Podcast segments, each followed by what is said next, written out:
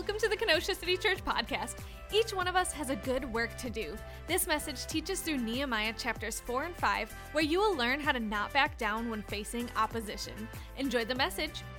Have you ever, um, you know, you just are, it's maybe you're in a hotel room or maybe growing up, if you're younger, along the lines of like me, um, and you just turned on C B N or something, and then there was this church called Lakewood Church, and there's this dude named Joel Osteen, and um, every time he would kick off a sermon, and, you know, we could have discussions on, you know, the theology possibly of Joel Osteen. We could talk about that, but I'm not going to do that this morning because that would take way too long. Um, but he always kicks off his sermons, and he's always like, I'm going to start with something funny, and does anybody know what I'm talking about? No? Okay, well, I'm going to start with something funny, and, and so I have a few jokes to kick us off this morning because who doesn't like a good joke? Um, so... Fun fact, I could be a stand-up comedian. I am the most hilarious person in the world, like clearly. Um, and so, are you guys ready? Yes? All right, let's go. So, why did the scarecrow refuse to back down from the crows? Anybody? Because he had strong determination to stand tall and face the flock. Get it? Strong, strong. Yo-hoi. Um, then... Another one, why didn't the chicken give up in the staring contest? Think very deeply about this for a second. Because it wasn't going to let anyone ruffle its feathers. Hilarious. Um, I have a last one. This one gets me going. Why did Rocky Balboa, any Rocky fans? Raise your hand if you like the Rocky movies. Let's go. Only one to only three Rocky fans. Come on. Um, why did Rocky Balboa never back down from his opponents? Because he knew it was a knock-knock joke, and he was always ready to deliver the punchline. But um, tsh, yeah. Um, speaking of Rocky, um, personally, like I, gr- growing up and still now, I was just a sucker for the Rocky movies. Um, the entire Rocky series was like top tier. I haven't seen the newest Creed movie yet. I've heard from some people that it was good. Other people were like, eh, the first two were better. Well, I'll give my review whenever I see it. But there, I have a soft spot in my heart for any and all of the Rocky series. It is a classic. If you consider yourself a movie connoisseur of sorts, you are the movie reviewer. If you tell me that you don't like the Rocky movies, I can't trust any of your opinions because obviously you don't like movies if you don't like Rocky. Um, but... With those Rocky movies, in the first movie, one of the main things that gets me was whenever people would try to knock Rocky down, whether it was verbally or physically, he would get back up. Um, you know, the entire premise of the first ever Rocky movie was that Apollo, you know, the champion, you know, Mister Jab Jab a million times if you know, um, he was essentially just wanting to box a nobody. Rocky was this nobody. Like, if you ever seen Rocky, you get ready for my Rocky impression. It's like, hey, wait, you know, Apollo, you know. And so, with, with Rocky, um, he was just supposed to be a nobody, you know. He, he, Apollo's just trying to give, you know, this little town and, you know, area of Philly attention. And um, he was, so many people were doubting him. They didn't think he would even be able to put up a fight against the Apollo Creed, the champion. I mean, he's just a grimy dude from Philly. And so the entire storyline was that Apollo was boxing a nobody. But if you recall, in the first movie, there is a famous round fourteen that I can never, ever forget. And in this round fourteen, Rocky, in the midst of this fight, within this exhibition battle with Apollo Creed, um, he was so beat up, but he put up a big fight. Like, he was, like, amazing everybody, because every time he get knocked down, he would get back up, and he was so beat up and tired. At this point in round fourteen, you know, Apollo, if you know Apollo, he's like, purr, purr, and he was like, you know, doing his whole thing, and then, like, you know, Rocky, he was so tired, he couldn't even put his arms up, he, like, you know, to defend, he's just like, you know, he's getting hit a million times, and then he, he just couldn't defend himself, and then, so in the midst of the a million jabs from Apollo with his prancing around, Apollo threw a thick uppercut to Rocky. Like, by thick, I mean with three C's and a Q. It was a thick uppercut. So he hit down Rocky, and then Rocky fell to the ground. And Apollo, at this point, he was straight up convinced that he won. Like, at this point, he had his arms up. He was all like, uh, uh, looking like, and even the commentators were like, oh, Apollo has his arms up in victory. And he was convinced that he won. And you know, Rocky was down on the ground. And if you recall, Mickey, Rocky, his coach, he was literally saying, down, down, stay down, in his, like, grimy voice. But then you want to know what Rocky did at this moment? Instead of Rocky, you're going to be like, you know what? My face is obliterated. I think I'm just going to take a nap right here and call it a day. That's not what he did. What Rocky did instead was, even with his coach saying, telling him to stay down, Rocky got back up.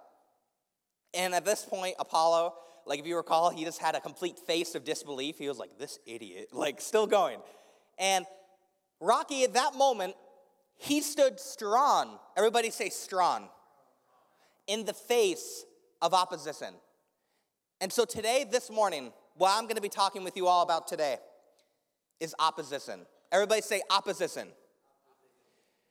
If you don't know, I am a word junkie, as I like to call it, and so I like to go into the dictionary and find the correct word usage of things, because many times in our society, when we use words, people just kind of use it out of context, or they make their own definitions, as many of us know. Um, but words and how we define them are important. So how you can define the word opposition could simply be resistance or dissent, expressed in both action or argument. If you're in this room this morning and you have ever in your life faced a form of resistance because you were doing something, whether it's for God or um, maybe you're just trying to do something in your life, and you faced opposition come towards you, just raise your hand with me, because I know in my life I faced opposition for trying to do things. Um, and the thing about opposition and is that it is a natural part of our world. Like, especially if any worthwhile endeavor that you can attempt to take part in, opposition, it's just going to happen. You can't avoid it. There is a reality of opposition in our world. It's just part of the broken human world that we live in. It often intensifies when we're doing something of, of God. When we're doing God's work, opposition, it straight up gets harder. I think of stories, for example, of different pastors, or you, you might have heard stories of celebrity pastors.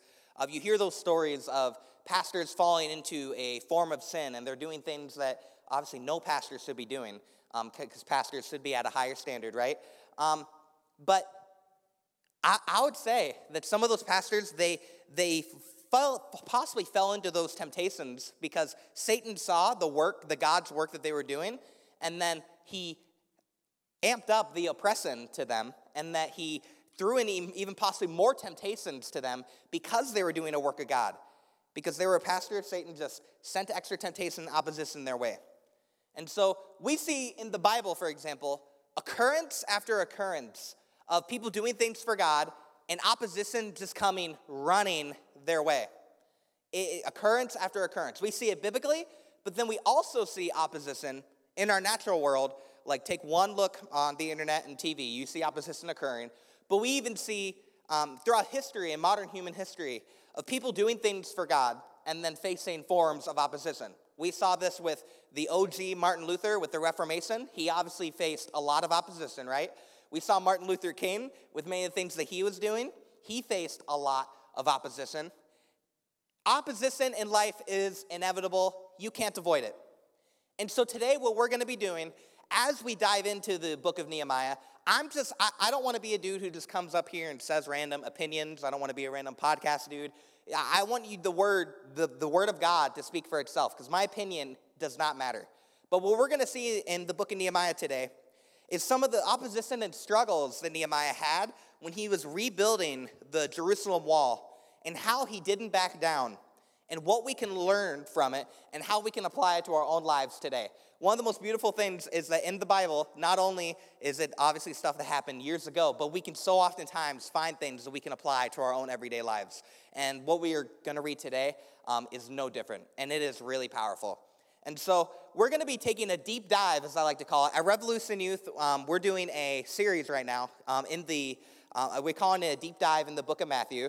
And so I'm really big on just us deep diving deep into the scriptures, like picturing it's a pool, like just picture this as a pool, dips it right in, it's great.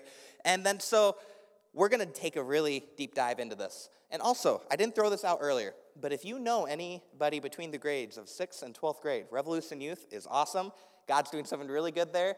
And so doors open at six thirty, service starts at seven. And so even if you know, you know, a sixth or twelfth grader, maybe it might not be your kid, invite them over. Be like, hey, there is an epic youth ministry you should be a part of. Um, but we're going to be taking a really deep dive, and we're just going to let this text speak for itself. Does that sound good for you guys this morning? Does that sound good? Yeah. All right, awesome.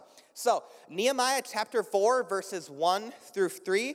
And if you have a physical Bible, you can open up, or your Bible app, or you can just look at the floating words on the screen. And if you're online, you can just look at the floating words. It, it starts with this. When Sanballat heard that they were rebuilding the wall, he became angry and was greatly incensed. He ridiculed the Jews. And in the presence of his associates and the army of Samaria, he said, "What are those feeble Jews doing? Will they restore their wall? Will they offer sacrifices? Will they finish in a day? Can they bring the stones back to life from those heaps of rubble, burned as they are?" Tobiah the Ammonite, who is at his side, said, "What they are building, even a fox climbing up on it would break down their wall of stones." Let's pause right there. I'm just going to say, even a fox climbing up on it would break down their wall of stones. Obviously, that's a little bit different of a form of trash talk than what some people use today, but that's kind of an aggressive thing to say. Like, they're, they're just like, that's that's mean. Like, that's just saying, like, you just like Plato? Like, that's pathetic. But they're straight up, at this point, Nehemiah and those working on the wall, they were getting trash talk up the wazoo, at least in, I guess, in that time's um, version of trash talking. And I can just picture this trash talking happening. And, you know, the you know the dudes are saying all those things, and just the army of Samaria, at this point, they're just sitting there chuckling, thinking they're ever so funny and hilarious, trash-talking Nehemiah, and um, acting as if what they're saying is some sort of fact of life, acting like they're never going to build this wall. How, how pathetic. Those darn Jews, thinking they're so darn funny at this point. And it's sad reading that. But in verse four, what we see where they're going to go over this morning is, what does Nehemiah do in response to those insults? Does he just sit there and he's like, you know, human punching bag? He's like, purr, purr, you know, kind of like Rocky was to Apollo with the jabs? Or how did he how did he respond? Let's see.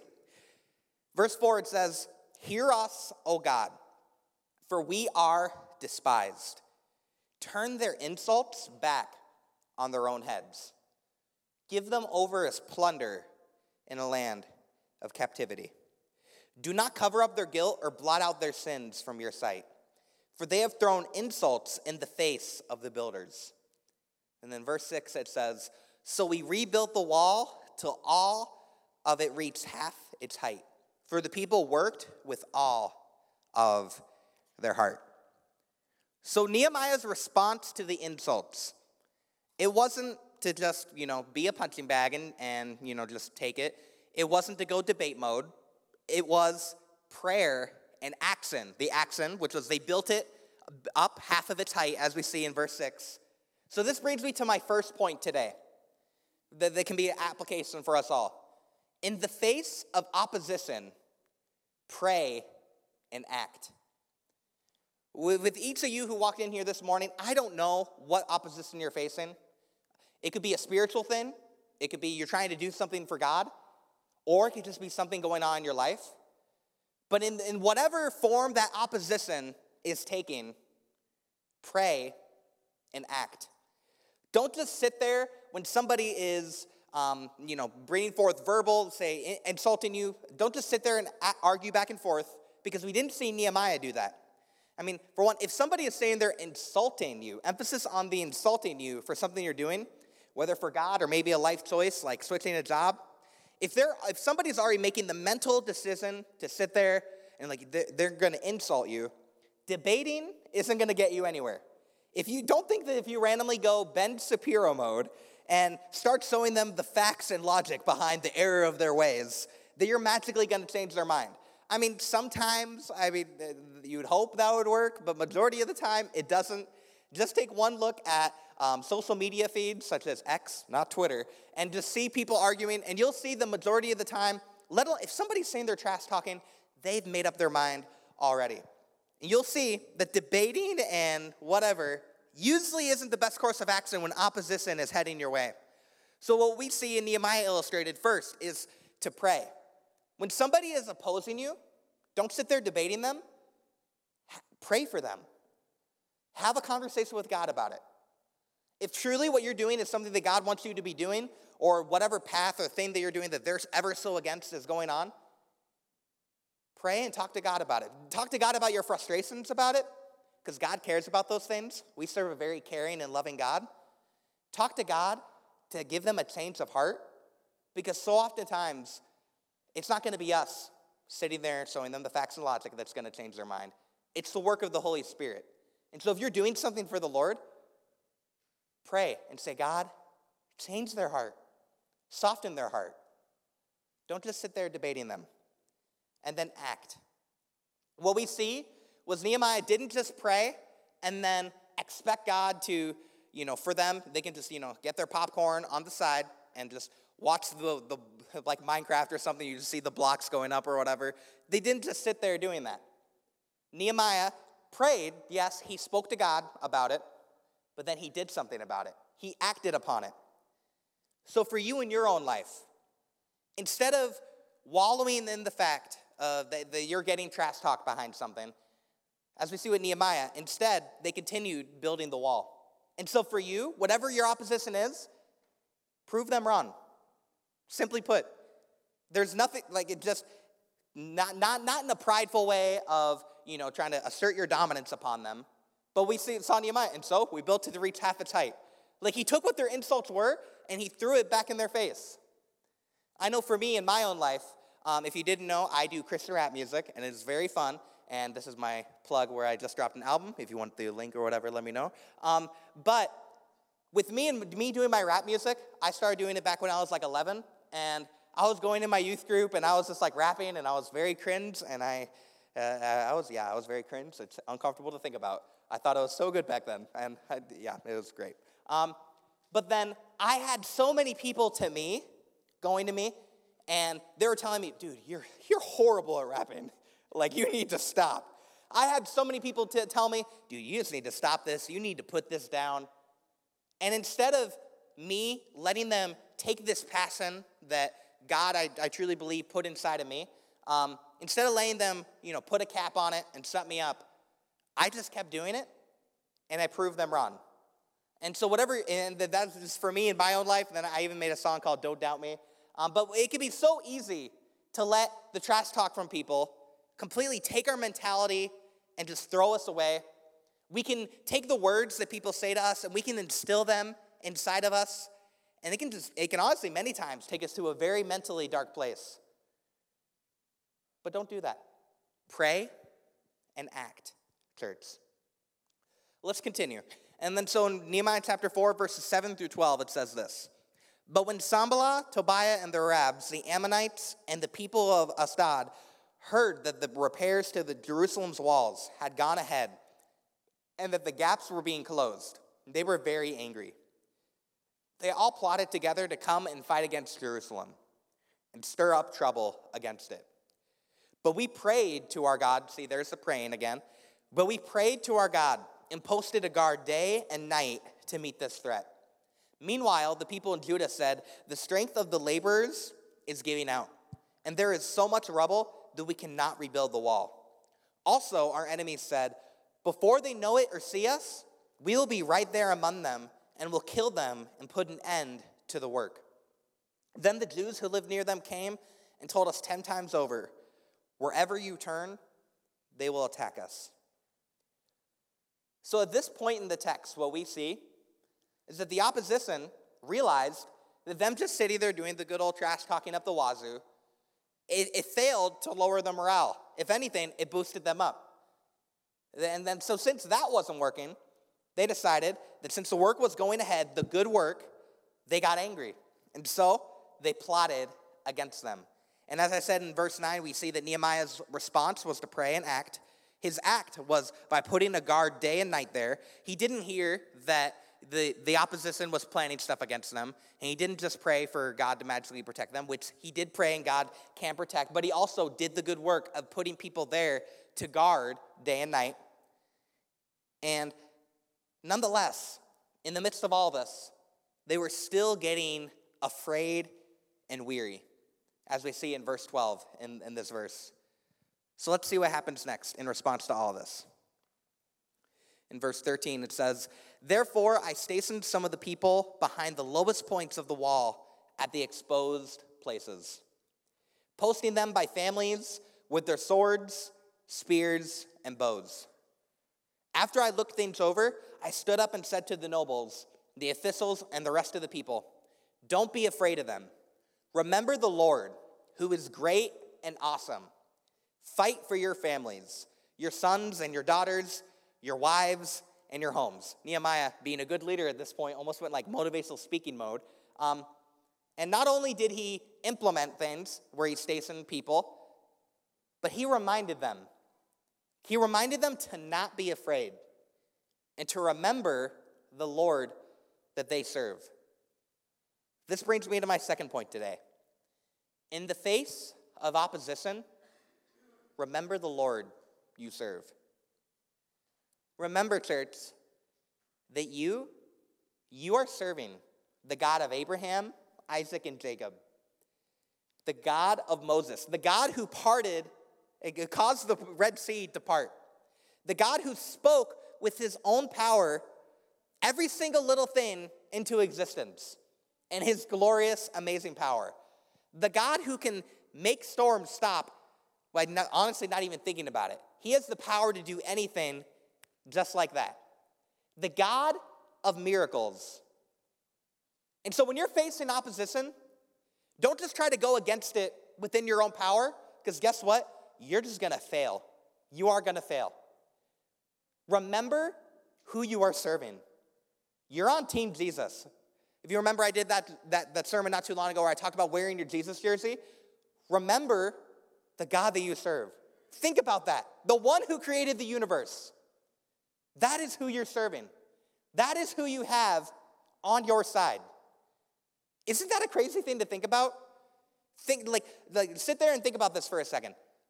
Take a look outside and everything, this the intense design that God's put into our into our world. The God who designed that created you. And if, if you've given your life to Jesus, you're serving that Lord. And so when opposition comes your way, you don't need to be going through it alone. Actually verbalize to God and talk with God about those things going on. And remember that he's right there with you. So have a conversation with him. And don't go through those things alone, church. We serve a powerful God. Whatever trash talking, whatever, even if things people try to throw at you um, to try to mess you up, remember the Lord you serve. Let that inspire you this morning. The Lord you serve is a powerful one, church. When you're trying to do something for Jesus, maybe you're trying to spread his name, but people are going against you for it, remember the Lord you serve. When you're overcome completely with anxiety and worry, cast your anxieties upon him and remember who you serve. Let's keep reading. Um, in verses uh, fifteen through eighteen, it says, "When our enemies heard that we were aware of their plot and that God had frustrated it, we all returned to the wall, each to their own work, or all our own work. From that day on, half of my men did the work, while the other half were equipped with spears, shields, bows, and armor. The officers posted themselves behind all the people of Judah who were building the wall. Those who carried materials did their work with one hand and held a weapon in the other. And each of the builders wore his sword at his side as he worked. But the man who sounded the trumpet stayed with me." I love how it talks about materials in one hand and a weapon in the other. It's kind of an epic thing to think about. Um, what I love about this was Nehemiah didn't just trust in God, but he put in the good work, making sure the people were stationed to defend, and he equipped his men at this moment. And they worked together. Nehemiah didn't just take it all upon him to become a superhero with the, you know, his cape going in the wind, like, ooh, like he didn't do that at all. What he did was he leaned upon people. He would not, Nehemiah would not be able to defend against an entire army of people, right? And so he leaned upon others. And so how that can apply to us today, that I would say, is that in the face of opposition, lean upon other people. Lean upon others. If you're going through a form of opposition in your life, please don't just stare at a wall and just talk to yourself about it. Don't just stare at a wall, getting angrier and angrier, but talk to people about it. Have people in your life, have friends who you can send those text messages to. Say, hey, you know what? This person is going against me. You know, I, I'm trying to, you know, get this new job, and, um, you know, they, they think I'm really weird for it, and they're making me feel really stupid. Text your friend about it. Talk to people. Have them help you out. We see this illustrated right here, because Nehemiah wouldn't have been able to do it on his own, right? I mean, he, he can attempt it. He would fail horribly. But he leaned upon other people. So with whatever struggle, whatever form that you're going on in your life, the opposition, how in your life are you leaning upon others? Or are you having a superhero mentality, thinking that you can do it all on your own? Quite oftentimes, we can, you know, just pray to God about it, and God most definitely has the power to help you in the midst of those moments, because we're talking about the creator of the universe, um, and so he can, he can definitely help you, but he also doesn't want us to just be secluded to ourselves. God, we see illustrated all throughout the Bible, because I feel like there's been so many times I've came up here than when, you know, the, the topic I'm given and the scriptures, it always at some point talks about essentially leaning upon other people, having mentors, et cetera. And I, that's a consistent thing that we honestly see throughout scripture, is that God places those around us for a reason. And so don't neglect who God has placed around you in your own life. Don't go through whatever you're going through, the opposition. Do not go through it alone.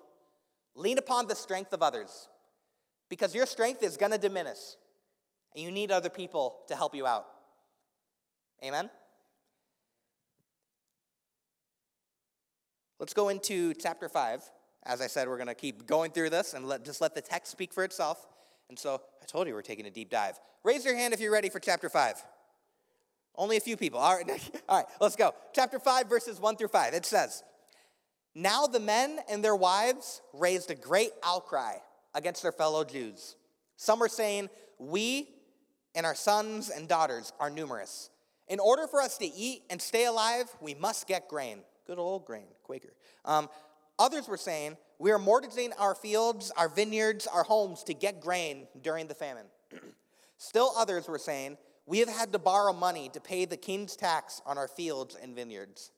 Although we are of the same flesh and blood as our fellow Jews, and though our children are as good as theirs, yet we have to subject our sons and daughters to slavery. Some of our daughters have already been enslaved, but we are powerless, because our fields and our vineyards belong to others. So at this point, clearly, what we see going on is that there is an economic and food-related conflict that's occurring from within. And what I think is really cool that we're about to dive in is that we get to see what Nehemiah's response to this is. Instead of just saying, no, get your own food, you know, just be gritty, come on, suck it up, buttercup. We we don't see that. Let's see what it is. In verse uh, six through thirteen. When I heard their outcry and these charges, I was very angry. I pondered them in my mind and then accused the nobles and officials. I told them, you are charging your own people interest.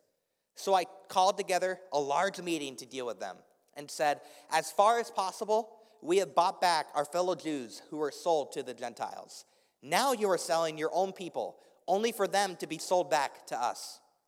They kept quiet because they could find nothing to say. So I continued, what you are doing is not right. Shouldn't you walk in the fear of our God to avoid the reproach of our Gentile enemies? I and my brothers and my men are also lending the people money and grain. But let us stop charging interest. Give back to them immediately their fields, vineyards, olive groves, and houses. And also the interest you are charging them. one percent of the money, grain, new wine, and olive oil. We will give it back, they said. And we will, do not, we will not demand anything more from them. We will do as you say. Then I summoned the priests and made the nobles and officials take an oath to do what they had promised. And I love that right there, because you, even, I, I feel like, oh my goodness, like we see our own politics that we see uh, over all over the media now, and we just see some of the grimy stuff and how people operate, right? Um, this is a more of a political setting back then, right? And it just kind of shows that humans are the same throughout history. So Nehemiah was like, I know you guys are darn pol- political people, so I'm going to make you take an oath to make sure you actually follow through with what you're saying. That this isn't just some sort of like speech or something that you're doing to get votes. Um, and then, maybe not votes, but you, you know what I mean. Um, that in this way, um, wait, wait, wait, verse thirteen. I also shook out the folds of my robe and said, in this way, may God take out of their house and possessions anyone who does not keep this promise. So may such a person be taken out and emptied. At this, the whole assembly said, Amen, and praise the Lord. And the people did as they had promised. Really quick, I feel like our government can learn something from this. Amen. Um, that was really good. Um, but jokes aside, with the power that Nehemiah had, he made it his mission to deal with the internal conflict going on within, with the economic disparities and the oppression that was occurring. And really quick, I do want to say that Nehemiah, he showed such an amazing form of leadership and humility through this. And I think that we all can find our own personal things that we can draw from, just his great leadership that we that we see um, all throughout the book of Nehemiah. So not only were they facing opposition in, at this time from the outside, they were facing opposition from the inside. And Nehemiah didn't ignore it. He stepped up and he addressed the conflicts. He did something about it. And church, we can draw from this my fourth and final point for us today. In the face of opposition from within, address the conflicts. Not every time opposition is going to be coming from the outside. It can most definitely be from within. When you're doing something, especially for the Lord, there are quite possibly things right now that are within your own field house that need to be addressed. If left unresolved, the work you are doing can come to a just complete grinding halt. So what could this be for you in your life? The, the conflicts within, what could it be? It could be unrepentant sin. You're trying to do something for God, but then you have sin that you refuse to give to him, that you don't have any form of feeling bad about. It could be that.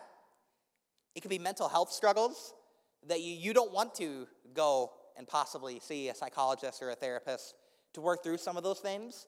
But God has given us people such as therapists to work through those things in a healthy way, and that is a blessing.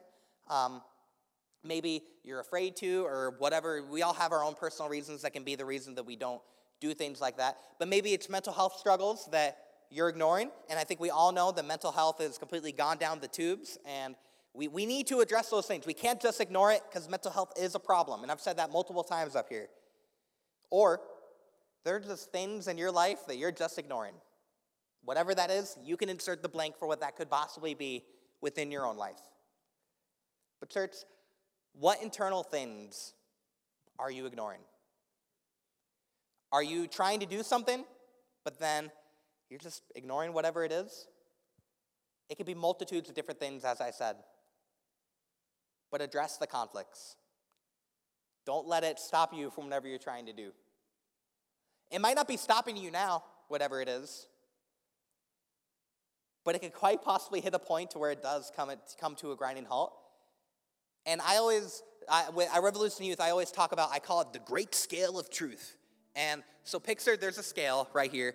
Would it be, so let's, you know, you know, the weight scale, you know. Um, so picture that in your head. Are you picturing it with me? Sweet. So let's, we're, we're placing weights on each of the sides. And then so it, it, if you're supposed, it, one side is to decide, all right, do I deal with this conflict now or later? Majority of the time what's going to occur is that it's not going to be like, later, woohoo. Majority of the time I would say that it's better just to address the conflicts now instead of letting it cook like a crock pot and get worse and worse over time. So whatever that looks like in your own life, an unrepentant sin, mental health, don't let time make it worse than what it already is. Address the conflict from within. Also, on top of this, there is one other thing that I think is the, and I think I know, is the biggest internal conflict that all of us at some point of our life have had and had to address. And this conflict is the conflict of our own soul and our own spirituality. We can't just live our life thinking that we're all good. We, I mean, we can, we can hear opinions from people. Yeah, I mean, sure. But that lacks a firm foundation. And so for each and every single one of you in here, I just want to ask you, have you addressed the internal spiritual conflict from within you? Do you even have a relationship with Jesus Christ? The Bible says that the, the only way that we can reach heaven is to accept Jesus as our Lord and Savior, to believe that he rose from the grave in three days and died on the cross for our sins. We have a, the, this idea that kind of penetrates our society is that you can just be a quote-unquote good person and you can make it to heaven. But the question always becomes, okay, how are you defining good? As I said earlier, the words and how we define them matter, right? Where are you getting this idea from good, uh, of good from? Is it from your own opinion? Because then, the, I mean, the good within society, it just changes throughout time. We see that all throughout regular human history. Things that were defined as bad are now defined as good and vice versa. We, we see that. You, you can't make it to heaven, biblically speaking, by being ever so holy, being ever so good. Because the only way that we can reach holiness is not by our own good works at all. It's through the price that Jesus paid on the cross for you and I. And I believe that this might be a moment for some of you in here to address this internal conflict of whether or not you follow Jesus Christ. You've possibly had moments to where you could have given your life to him before, but there was something that was stopping you. But I want you to know that the time of salvation is now. I, I used to have in my own life, I, I, there was a period in my life where I was an atheist, and I, I didn't want to believe in Christ. There's sins in my own life that I wanted to do, and I just didn't, it, it didn't sound right. And then so I kind of went a case for Christ mode type thing, if you ever read that book, fire book, top tier. And I threw everything on the table. And I threw all the science, all the religion, everything right there, because I, I did not want to believe in Christ. There are things I wanted to do, but I'm also a person to where truth, it matters. And I always say that if I um, if I looked into the science and the history of religion and everything, I would be a Muslim right now if all the truth lined up to Islam. But guess what? It all lined up to Christianity. And there is more proof than we give God credit for. He's given us a lot of indicators of his existence. And historically, of Jesus really dying on the cross and rising. So I believe that God's speaking to some of you this morning to just trust in him.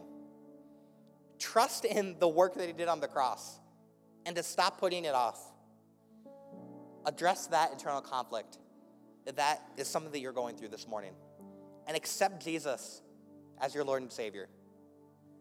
There's no reason to be putting it off. Picture the great scale again.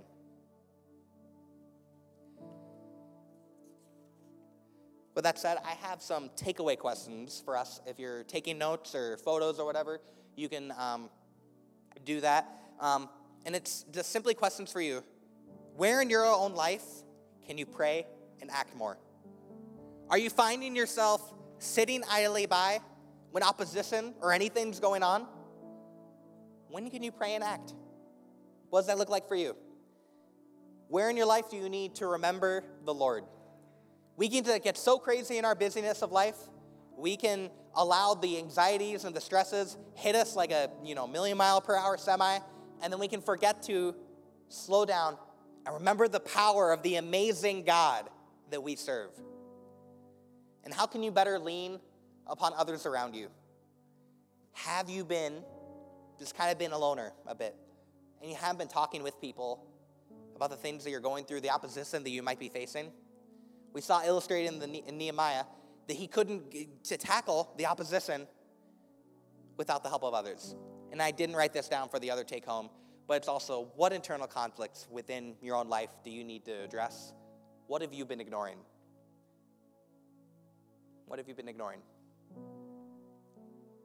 We're going to enter into a time of prayer in a second, and I'm just going to ask you some questions.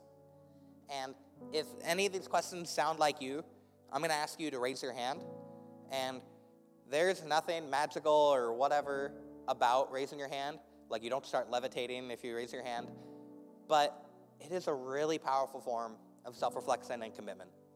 So could I just have everybody bow their heads and close their eyes at this time? I'm going to ask you some of these questions. If you're in this room and you've been facing forms of opposition, and you need to grow in praying, acting, remembering the Lord, leaning upon others, addressing conflicts from within possibly, and you want to ask God for help with those things, because let me tell you, it is hard. Our world is really hard to live in. And you want to ask God for help? I'm going to ask you to raise your hand with nobody looking around. In three, two, one. Hands all over. And then lastly, if you're in this room and you haven't committed your life to Jesus Christ, let me tell you that he died on the cross for you. For your sins, he got nail-pierced hands, went through a gruesome death for you, and rose in three days. If you want to declare for the first time that you believe in him and place your life in his hands, I'm going to ask you to raise your hand in three, two, one.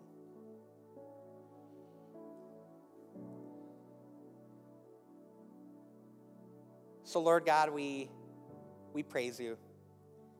We praise you to the highest of highs. And God, for those who ro- rose their hand to accept you, God, I, I just, right now, if you rose your hand, I, I just encourage you right now to take this time to either out loud or internally declare to him that you believe in him, that you accept what he did on the cross, and that you, you commit to following him. And however you know how, and to grow in that relationship. And accept the forgiveness that he offers you, because he can forgive you for everything that you've done, that you've ever done. Not because you deserve it, but only because of how good he is. Take that time right now just to communicate that with God. And then, Lord God, for everybody in this room, all the hands who, I just had a weird yawn, all the hands in this room, God, that rose about needing help for whatever form of opposition that they're going through, God, I ask for your supernatural help. God, instill in us a desire to pray and act so much more that we aren't going to be people who just sit idly by, but not that we become Ben Shapiro sitting there debating God, but that we're people who pray, act, remember you, lean upon others, and address any of the conflicts from within. God, I pray for so many of the conflicts in this room that might be represented. God, I pray that you help us to know what to do to address those things, that we don't just ignore it. God, help us not be an idly sitting by church, God. Help us to be active within all the forms of opposition that we can face. And God, we ask you for your strength, because we cannot do this alone. We can try so hard, but God, it is nothing in comparison to the power that you can provide. So God, help us to put our own human pride aside and to let you step in. God, help us to do that. We ask for your will to be done and for your continual leading in whatever situations that are represented in this room, God. And God, we thank you just for your love and the multitudes of ways that you care for us, and that you stretch us. And God, help us to address everything going on in our lives as it relates to opposition. We praise you, God, and we glorify you. In your amazing name, amen. Thanks again for listening to this week's episode. If you would like to know more about Kenosha City Church, then check us out online at kenosha dot church or on Facebook, Instagram, and YouTube at Kenosha City Church. Lastly, if you enjoyed this episode, we encourage you to follow us so that you never have to miss an episode. At Kenosha City Church, we are not perfect people, but real people being made new through Jesus.